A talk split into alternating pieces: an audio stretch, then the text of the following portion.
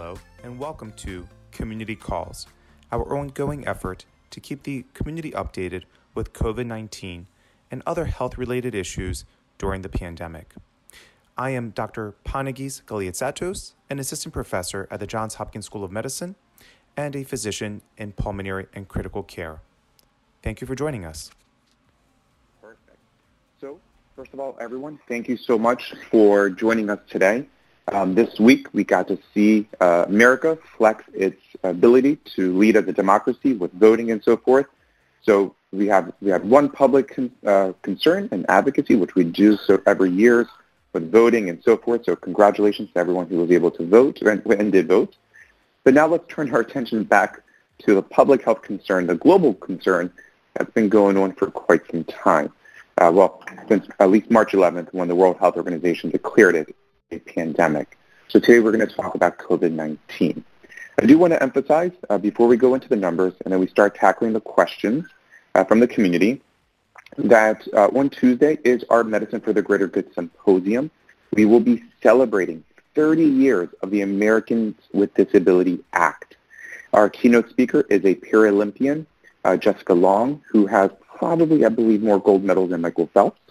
Then uh, that's from 12 to 1. We'll have a brief break between 1 and 1.30 that we'll have some uh, of our partners on, and you can listen to them talk about some of the great things they are doing for the community of individuals with disabilities. And then from 1.30 to about 3 o'clock, we have an amazing panel. Our moderator is a geriatrician, Dr. Colleen Christmas.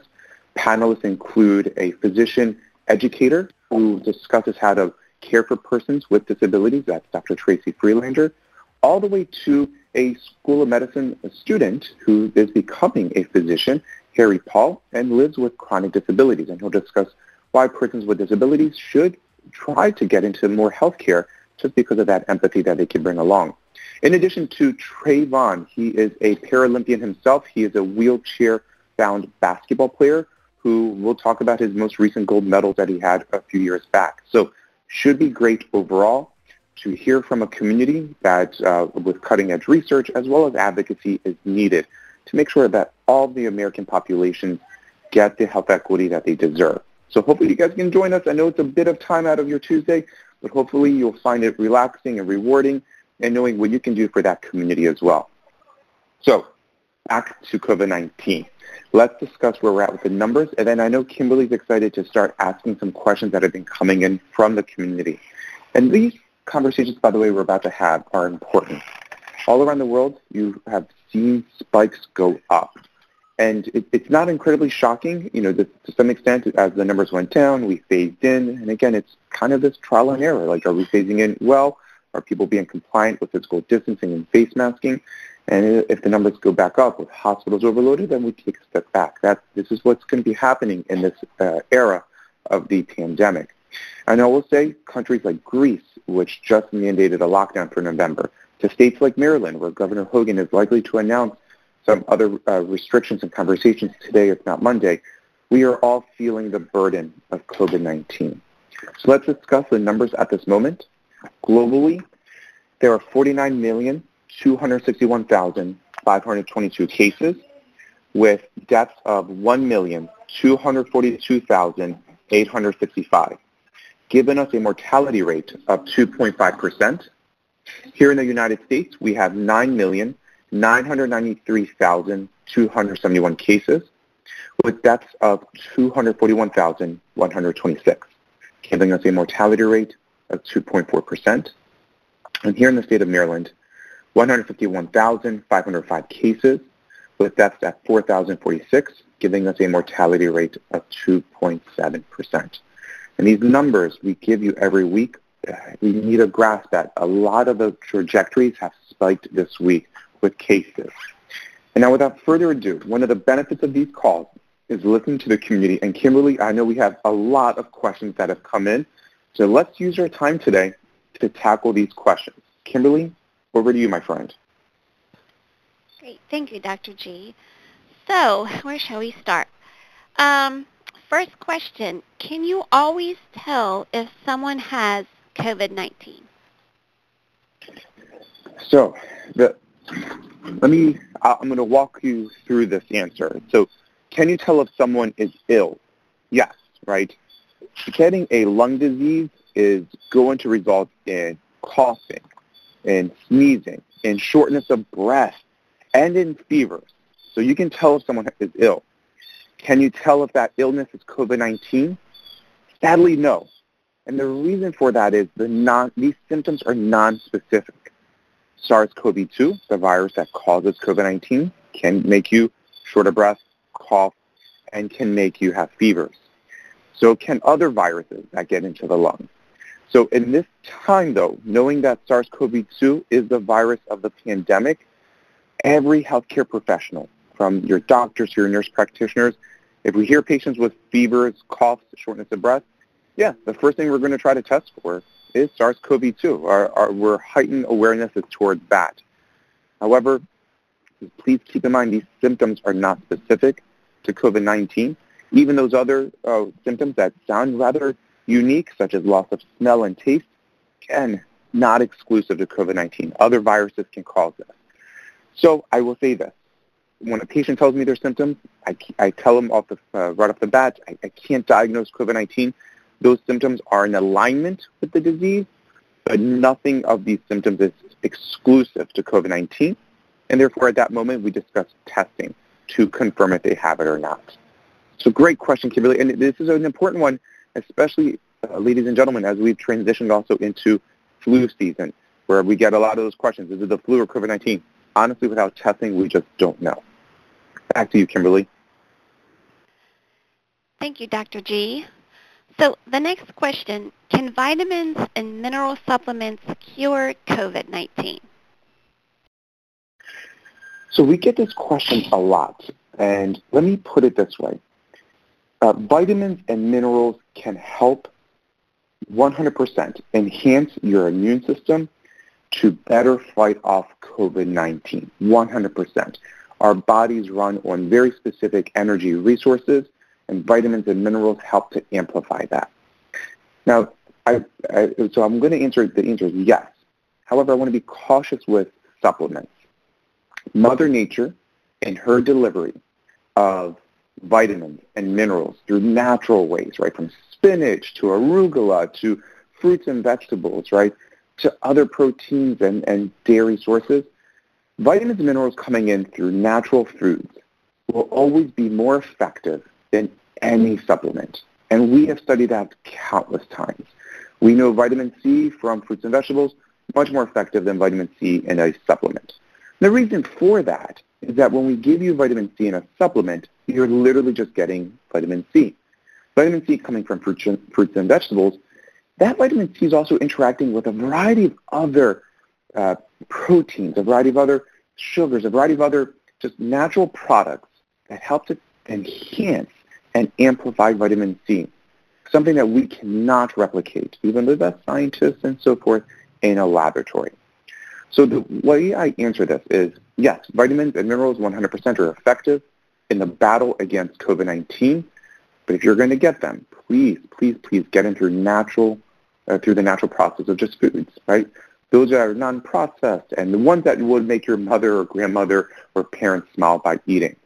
Now, the other flip to this, though, is if you have been diagnosed with a deficiency in a vitamin, such as vitamin D, this comes up often, if you've been diagnosed with a severe deficiency, then yes, taking a supplement there is appropriate because it, the supplement will give you an extra boost where bringing it in naturally won't get you to that level in a, uh, in a brief amount of time.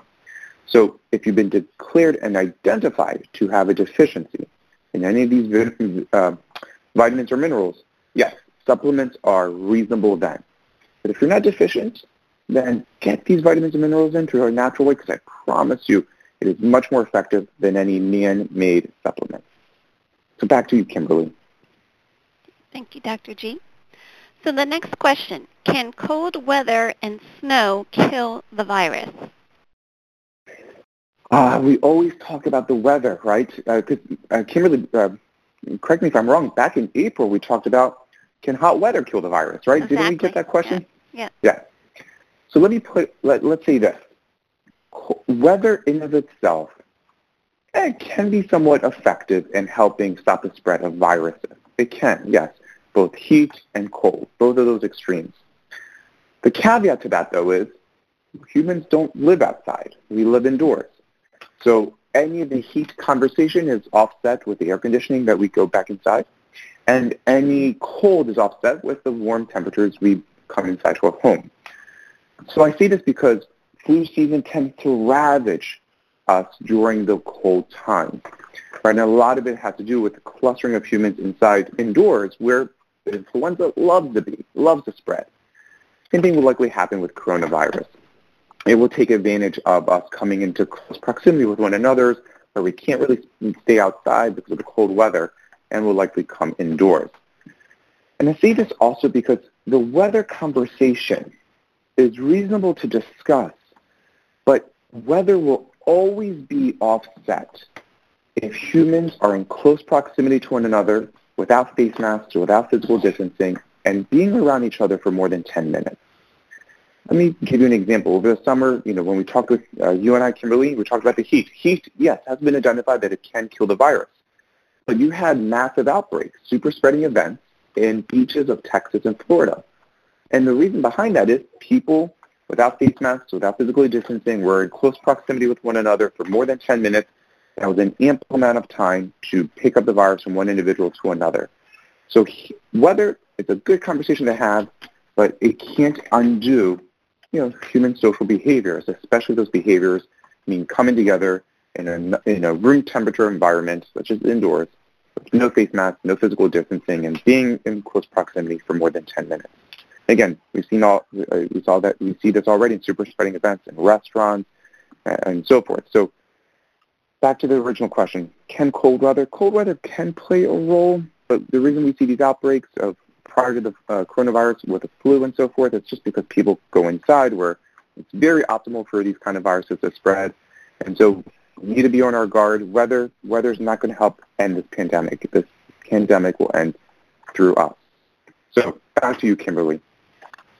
So this is a, a, perfect segue to the next discussion. You know, you'd mentioned influenza, and there's always a lot of questions about what to look for and the, the differences and similarities, particularly with these seasonal illnesses when you've got the flu, you've got a cold, you've got allergies, um, you've got sinus infections, got uh, pneumonia, strep throat. Um, so, in particularly, what symptoms are doctors directly looking at for the coronavirus and how do you know, you know, when to start looking at that versus you have the flu or something else? Sorry for the dramatic pause. Kimberly was looking for that mute button. Ah, a rookie mistake. Sorry about that, my friend. So I will tell you this. Again, it, it goes back to the earlier conversation. These symptoms are rather nonspecific. But for all the listeners out there, I'll tell you uh, one of the symptoms, the two symptoms that really get my attention, that again doesn't mean you have COVID-19. It could be, it could be influenza. It could be a variety of other viruses that go into the lungs. Um, but there's two, fevers and shortness of breath. Now, shortness of breath will always concern me. And when a patient calls me, now I get it, I'm a lung doctor, so I promise you there's a, I, I, there's a variety of other diseases, other pre-existing conditions that can cause shortness of breath. So I'm always trying to tease that out when I work with my patients. Could this be your heart? Could this be asthma and not COVID-19? So I would say there isn't a sure way of answering that. It really takes time with a healthcare professional and the patient to kind of tease that through. But if you don't have any pre-existing condition that should render you short of breath, if you get shortness of breath, 100% talk immediately with your healthcare professional. It's a, it's a symptom that always raises my concern for COVID-19 or just something uh, more sinister or as sinister. And the other one is fever. Fever of COVID-19, while it's you know sometimes cracks the top three symptoms, other times it's usually in the top five. The COVID-19 fevers, I have yet to meet a patient who tells me it wasn't that bad. Every patient I've heard of who describes COVID-19 fevers describes it as the worst feeling they've ever had, where they're curled up in a bed hugging their pillows. COVID-19 fevers, I promise you, aren't going, are not going to be detected with a thermometer as you go out in public, unless you're walking out in public with the fever. But these fevers will render you kind of uh, like a weight on your feet kind of pulls you down. It pulls you down. So if you have fevers or shortness of breath, those are two things I would 100% raise the concern to your doctor. Because these two symptoms, again, while they're non-specific, you've got my attention where I'm suddenly now going to screen for COVID-19. If you've received your flu shot, and so if you got your flu shot, it's one way to, yes, try to not get the flu, but these kind of vaccines, specifically for the flu, let me let me walk back a little bit. Flu, influenza, cause of the flu, is a type of virus, a type of microbe known as zoonotic. That might sound like an exotic word. All it really means is a virus that begins in animals, mutates, comes into humans.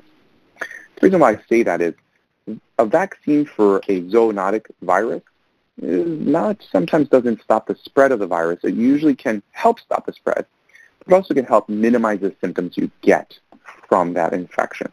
Now, this is unlike something like smallpox, right? Smallpox has been eradicated because they didn't have an animal reservoir to just go and hide in. Flu does, influenza does. It can always go back to birds and so forth, hang out there, and then reemerge a year later. So if you get the flu, right, and you're cursing Dr. G, you're like, oh, Dr. G, you said I wasn't going to get the flu if I had the flu shot. No, no. The flu shot will either help stop the spread, so yeah, you may not get it, but if you do get it, your symptoms will be minimal. And I say this because you can still get a fever with the flu if you've had the flu shot, but it's not groundbreaking, right? It is manageable. You're like, oh, I feel a little achy, but I'm still going to do my chores. Versus COVID-19 fevers where I'm not getting out of bed. So the severity of the fevers is always important to weigh in. And so what I would tell our listeners is as you're trying to just, you know, which symptoms should I tell my doctor? What could this be? Could this be flu? Grab the phone, talk to your healthcare professionals. And again, I told you about these symptoms are nonspecific, but there is a bit of severity that gets my attention more for COVID-19. And that's how bad that fever is and how it's making you feel. And how bad is your shortness of breath? So Kimberly, you're asking a great question. So many other uh, viruses, so many other diseases from seasonal allergies and so forth can cause these symptoms.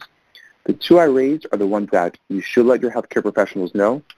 Other things like a runny nose, ah, so many things can cause it. And it's not, it can happen in COVID-19, but it's not one of the leading symptoms. So, you know, I'll, I'll tease that out with my patients. A dry cough happens a lot. It's almost the almost a, it's almost a, a universally seen in every COVID-19 patient, and that makes sense, right? The virus wants to cause a cough because it's a good way to get out of the lungs and spread into the environment and hopefully to be picked up by the next patient. So a dry cough happens for so many reasons. But if you're a person who doesn't live with a dry cough day to day and you suddenly develop it, I would just go ahead and raise that awareness to your doctor.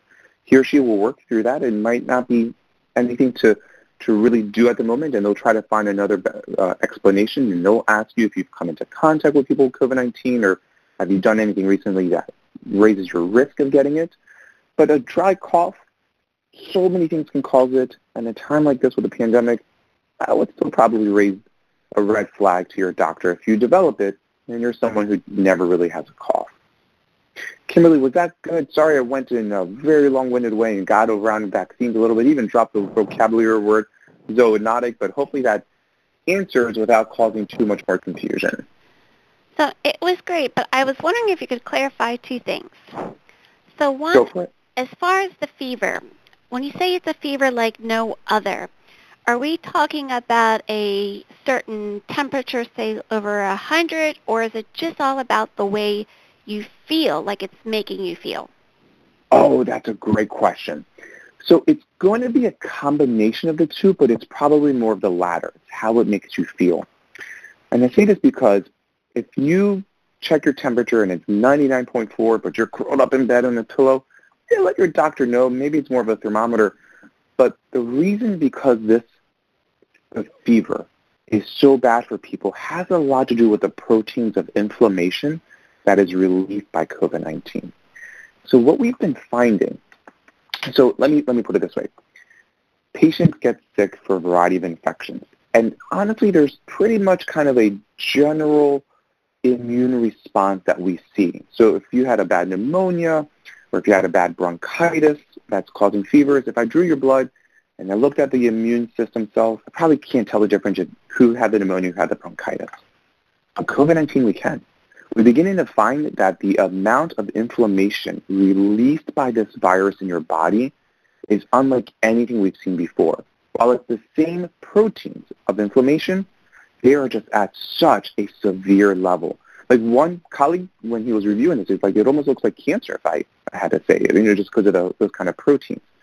So that's where I go back to the thermometer may not pick up the specific number of how bad you're feeling, but I promise you these massive inflammatory proteins that are pushed out, that's what usually renders people feeling miserable. So Kimberly's asking a great question. Dr. G, is it the number or is it the symptoms? For me, it's more of the symptoms of how it's making you feel, but there is a there's a very good correlation. It's hard to find patients with like a 98.6 but feeling like they have a fever.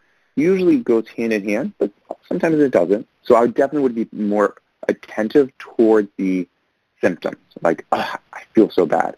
Objectively, also depends on your um, thermometer and where you're checking it. You know, forehead is good. It's not the uh, most accurate, but it's it's reasonable. It gives us an approximation if you have a fever or not. So pay attention to both, 100% Kimberly, but it's definitely more of the symptoms. Like if you had a, if you registered 104.3 temperature and you're like, I feel great, that's probably just more of a elevated body temperature, right? If you went out for a good jog or run, you could you could elevate your body temperature to that. It's not necessarily a fever. So it's more of the symptoms. The symptoms the, uh, from inflammation that's what renders people just devastated. Great. Thank you for clarifying. And the other piece, as far as shortness of breath, I mean, we all can sometimes have shortness of breath if we're walking fast, going up a bunch of steps, it's cold outside. Are, so are we just talking about, oh, it's a little bit trying to, you know, catch my breath, or is it a, I can't, I can't, I literally feel like I can't breathe. I'm getting no oxygen. Yeah, so it's it's more of the latter. Shortness of breath from that standpoint is more of the latter. Right? It's it's especially in adults, it's like I just can't catch my breath. I feel like I'm not getting oxygen. Right? That's our biggest concern that we have there. So from my standpoint, shortness you're, you're right. We all get short of breath. I was short of breath earlier this morning on my Peloton, right? So that we're looking for one that doesn't go away with rest it's one that's still active with rest. That that would be my concern. Great. Thank you for clarifying. So we do have a lot of um, questions more about some news that the governor said, but one last question um, about do you need a doctor's referral to get a COVID test? So great question. And I'm going to give you a little bit of an answer without being incredibly um, without giving, I'm going to give it a little bit of an answer. Let me put it this way. Can you get tested through a doctor? 100%. Doctor can put in an order. Boom. There you go. Can you get tested without a doctor's note? The answer is yes, but it really takes community effort. So here in Baltimore City, we've had a lot of great community engagements in both the east side and west side where our faith-based organization partners, we pulled them in and we're like, hey, let's get some free testing out here for your community. So people from the community were coming up and being tested for free. No doctor note was needed. So do you need a doctor's note to get tested? The answer is no, but you need to find that kind of community organization that is organized pre-testing. Otherwise, yes, getting a doctor putting a note 100% gets you into a healthcare office where you, you'll get tested and be sent off to a lab. So the answer is a little, the, the, I hate to say it this way, but uh, I I apologize, but the most efficient way definitely is having a doctor put in an order just because it goes into a great organized system and they'll call you and they'll bring you in and get tested. Community testing is fantastic because it helps reach populations that otherwise can't be reached by the healthcare world.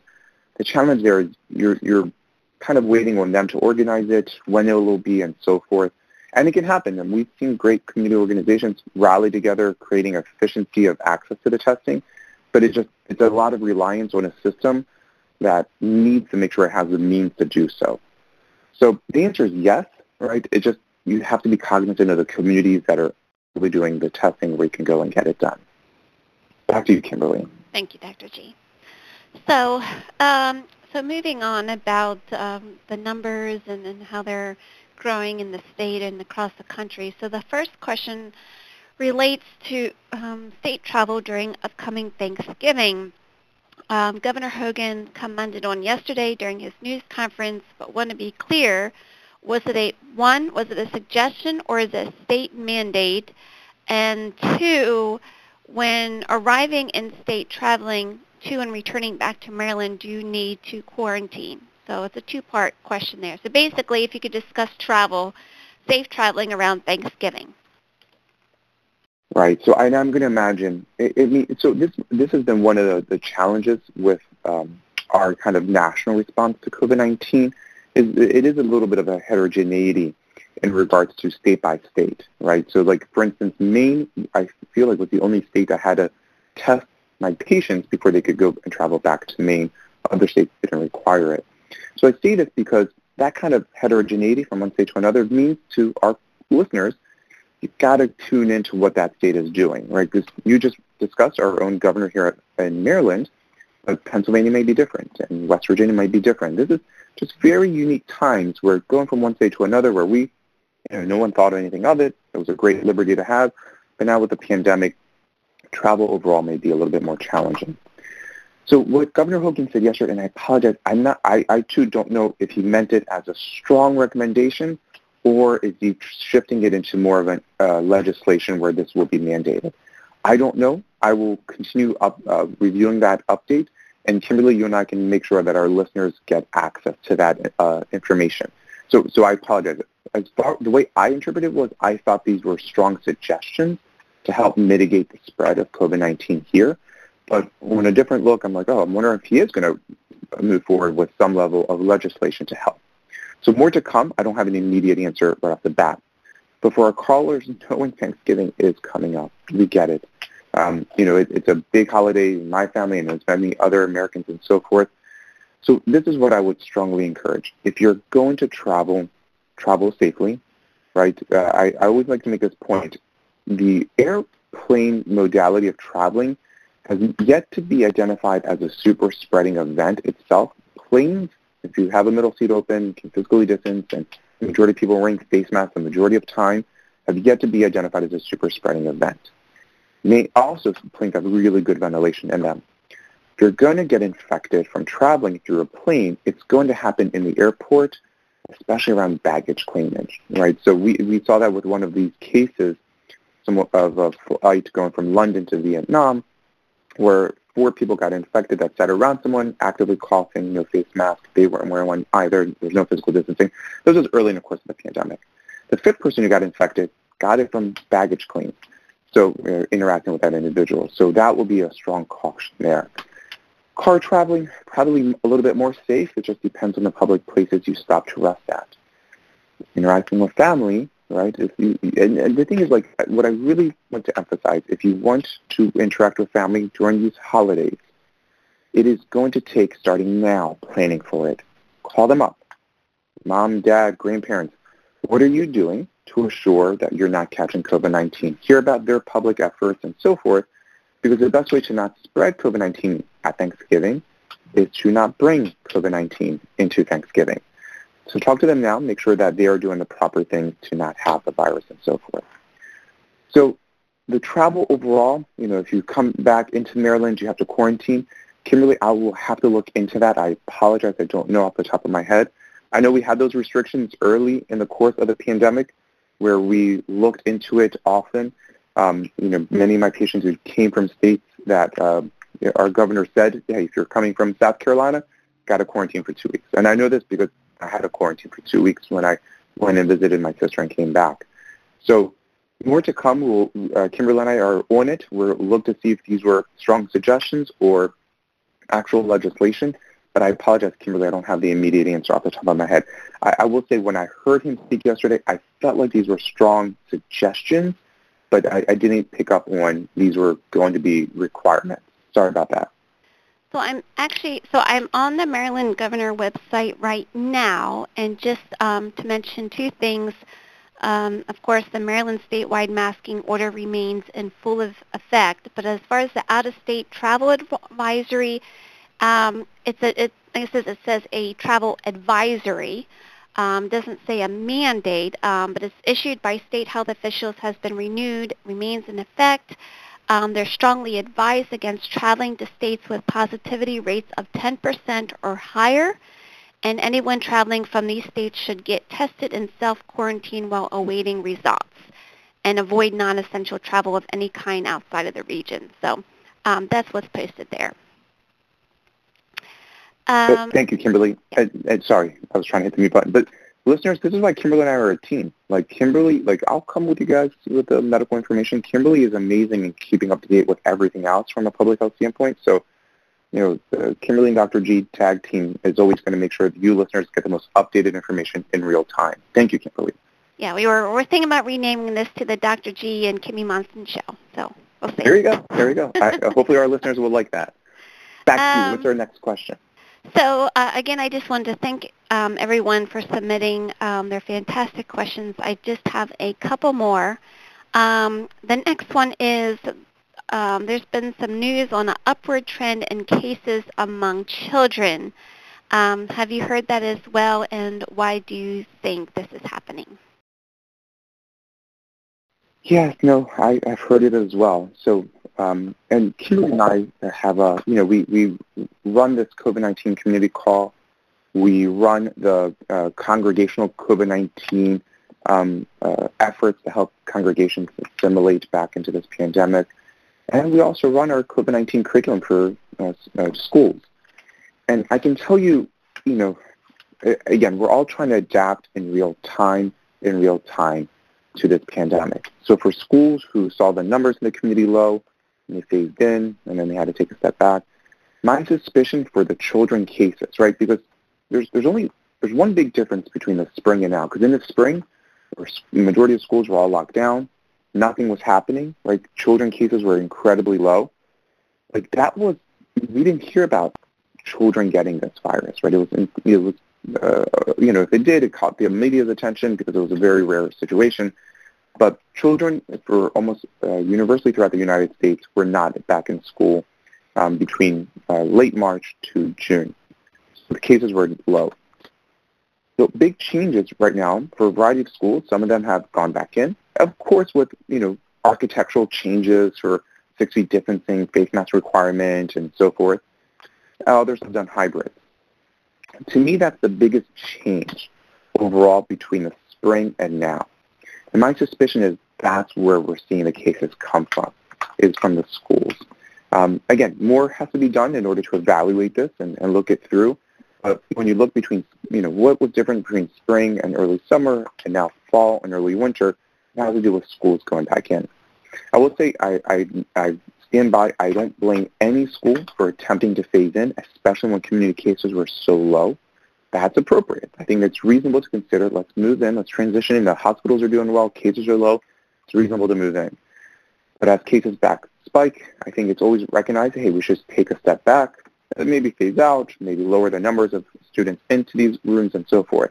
But keep in mind, for all those cases of children getting it, while children, adults 1 in 6 will get severe symptoms, children's about 1 in 20. So it's not, you know, keep in mind, there will be children who will suffer from COVID-19, and we need to be cognizant of that, in addition to teachers and so forth. So my suspicion, Kimberly, probably has a lot to do with schools and some other engagement. Again, it's not wrong. We're trying to adapt in real time. But as we realize these adaptations are happening at a moment with cases spiking, let's take a step back. And I imagine that's what we're going to hear from a variety of leadership um, throughout the country. I, I will say, and the only reason I bring up Greece is just because they, I'm Greek American, but I just heard about that yesterday where they're locking down. I mean, Greece was one of the countries who had great um, pandemic handling in a sense of no cases. Over the summer, they eventually let their borders open for tourist purposes. They actually all went back to school uh, with their own restrictions, but now cases are really escalating, and so they're taking a step back. I will say the other countries, and granted this is easier from a border control standpoint, Taiwan and Australia I mean, they have effectively ended their own epidemic, right? Keep in mind, epidemic just means regionally high cases. Taiwan has gone now 200 plus days without a case. Australia has done, if not the same, better. And I want to make these points of emphasis, right? Because this pandemic, I know we're waiting for a vaccine or maybe a cure. Probably the vaccine will get there first. But keep in mind, two other bad coronaviruses came into the world, 2003, 2013, and we eradicated them. No vaccine, no cure. We just stopped spreading it, right? We took these measures in certain parts of the world. And actually, even Taiwan did it without a government mandate, just because the population has gone through that before with SARS-CoV in 2003. So when this came back on, they're like, you know what? We're going to physically distance. We'll stay at home as much as possible, and we'll face mask.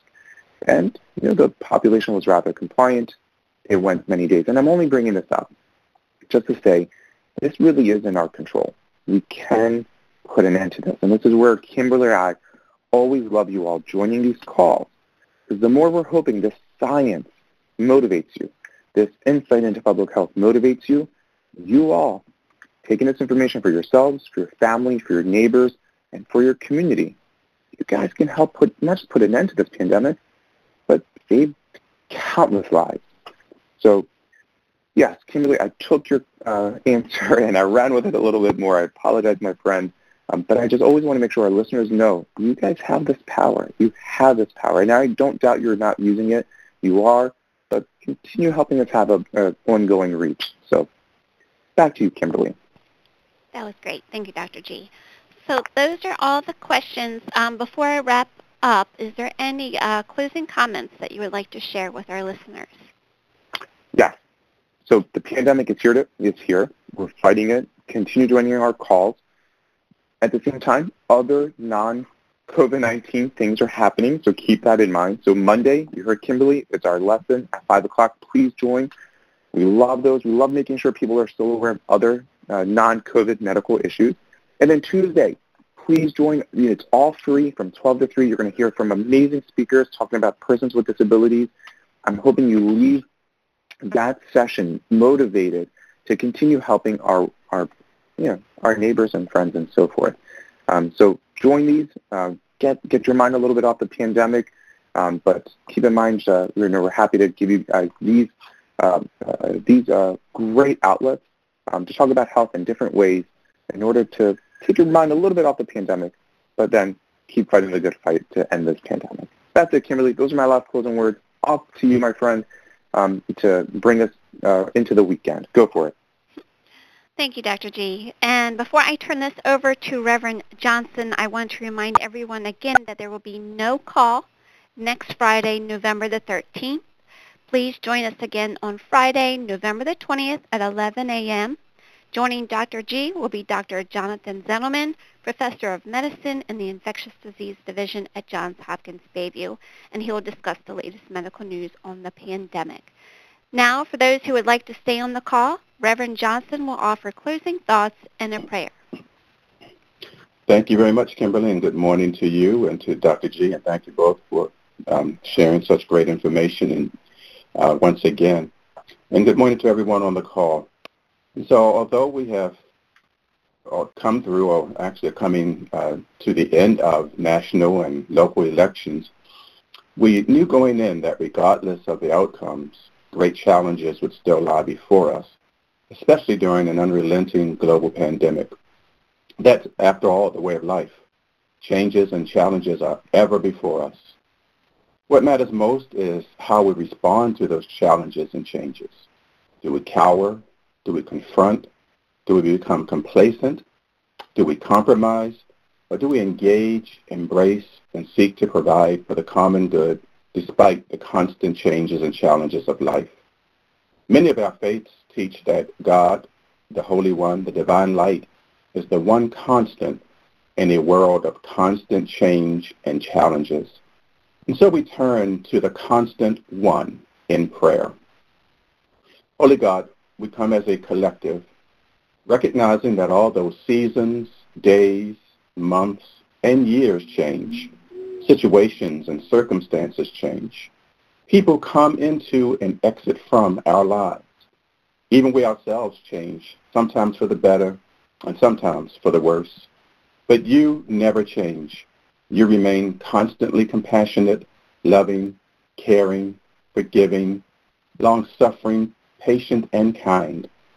You allow us to face challenges and confront or embrace change so that we might grow stronger in our ability to love, to show compassion, to care, to forgive, to show patience, and to be kind. Though we know not what tomorrow holds, but we do know that your constant and changeless hand holds tomorrow. Therefore, let us face each day with faith over fear, strength for every struggle, and courage to take on new challenges and commitments. Help us to unite as people of faith and even as a nation to always fight for the common good of all so that we might truly become in you one people with liberty, peace, and justice for all. In your name we pray. Amen. Thank you, Reverend Johnson.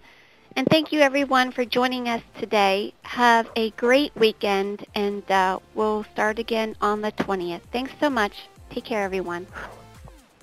This podcast is made possible by the Johns Hopkins Bayview Healthy Community Partnership, its Department of Spiritual Care and Chaplaincy, Johns Hopkins School of Medicine's Medicine for the Greater Good, and the Johns Hopkins Institute for Clinical and Translational Research.